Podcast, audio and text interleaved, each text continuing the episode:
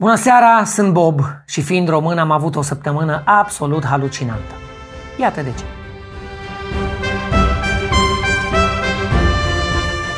Prima săptămână din luna lui Mărțișor a fost acaparată de comemorarea unor tragedii naționale. În 4 martie s-au împlinit 44 de ani de la cutremurul din 77. Doamne, iartă pe cei căzuți. În 3 martie s-au împlinit 91 de ani de la nașterea lui Ion Iliescu.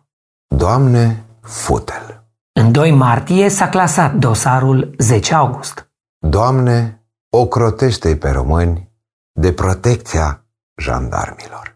Tot în 2 martie s-au împlinit trei zile de când Maharajahul Educației Naționale, Andrei Șelaru, a făcut un chef cu manele de ziua lui și a stârnit un țanca uragan de păreri despre importanța respectării restricțiilor, despre valoarea culturală a unei manele sau despre responsabilitatea pe care o are față de fanii săi un influencer care una zice, alta dansează.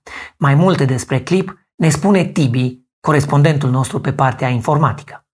Videoclipul prin care Shelly a justificat încălcarea legii a făcut un milion de vizualizări pe YouTube.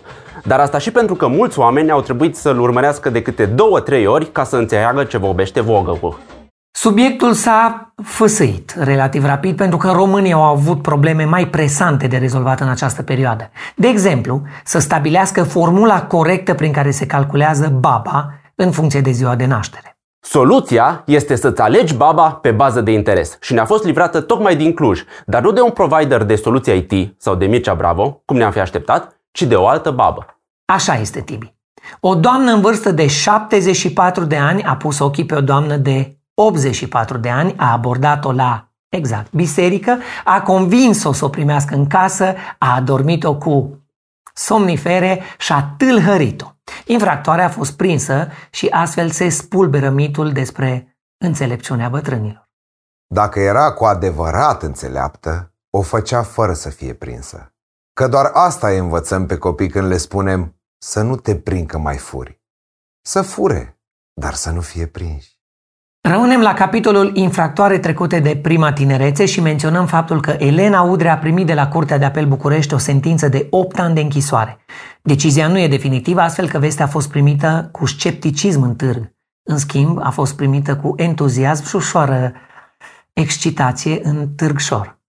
N-am apucat să o jelim prea mult pe cea care a fost aperitiv, antreu și desert în meniul sexual al lui Traian Băsescu, pentru că am avut alte necazuri pe cap.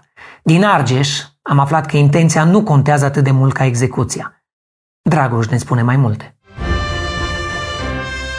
Un elev dintr-o familie modestă i-a oferit învățătoarei un mărțișor fabricat manual și a primit în schimb o recomandare să meargă la băi, în sensul că i s-a spus, băi săracule, oameni buni dacă se poate, încercați să nu mai fiți din familii modeste. Cartea de istorie spune că trebuie să te ferești de greci când fac cadouri ieftine, așa că învățătoarea nu are de ce să se simtă vinovată. Copiii din ziua de azi sunt exagerat de sensibili și asta nu e doar vina lor, ci și a părinților ultra gingași și a societății ultra precaute care se scandalizează și face spume la tastatură când vede, de exemplu, patru copii duși la școală pe barele metalice exterioare ale caroseriei mașinii, cum s-a întâmplat într-o comună din județul Suceava. Pe vremea mea, să stai agățat de barele exterioare ale unei mașini se numea tiribombă și era o senzație tare de care ne bucuram doar când venea bâlci în oraș. Astăzi se numește punere în pericol a sănătății minorului. Ha! Trăim vremuri cu adevărat triste. Principalul eveniment al săptămânii trecute a fost luarea de ostateci din Onești, unde negociatorii poliției au intervenit și după 5 ore de la declanșarea situației au reușit să-l convingă pe agresor să-i lase pe oamenii legii să împuște un ostatic. Negociatorul poliției a insistat ca agresorul să lase ceva de bătut și pentru polițiști și și-a susținut cazul amintindu-i acestuia că poliția română are o experiență vastă în domeniul violenței. În acest sens, negociatorul a dat două exemple. Anul trecut, nouă polițiști au torturat doi bărbați care i-au atenționat că nu poartă mască. În 2018, niște polițiști de la secția 16 au fost filmați în timp ce dădeau cu capul de masă, trânteau la pământ și strangulau un bărbat încătușat. Eu nu pot să trag nicio concluzie. Dragoș, poți să o tragi tu? Da, Bob, Mai nou, dacă vrei ca poliția să intervină într-o situație periculoasă, nu e indicat să îi spui că se taie oameni, ci că li se taie din sporuri. Totuși, pentru sănătatea ta e preferabil să suni la 112 și să-i rogi să nu intervină. E mai sigur așa. Oameni buni, dacă doriți știri pozitive, ajută să priviți dincolo de hotare. Un terapeut american susține că doi bărbați pot să facă sex unul cu celălalt fără ca asta să fie gay. Mai multe despre asta ne spune Tibi, pe care l-am ales să vorbească despre acest subiect așa, fără motiv. Îi urma ordinea el, Tibi.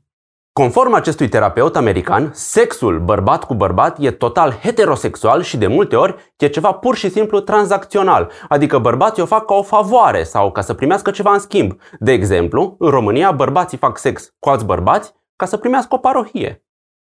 Cam asta s-a întâmplat săptămâna trecută. Pentru mai multe informații halucinante de ultimă oră, căutați-ne săptămâna viitoare. Am fost Bob.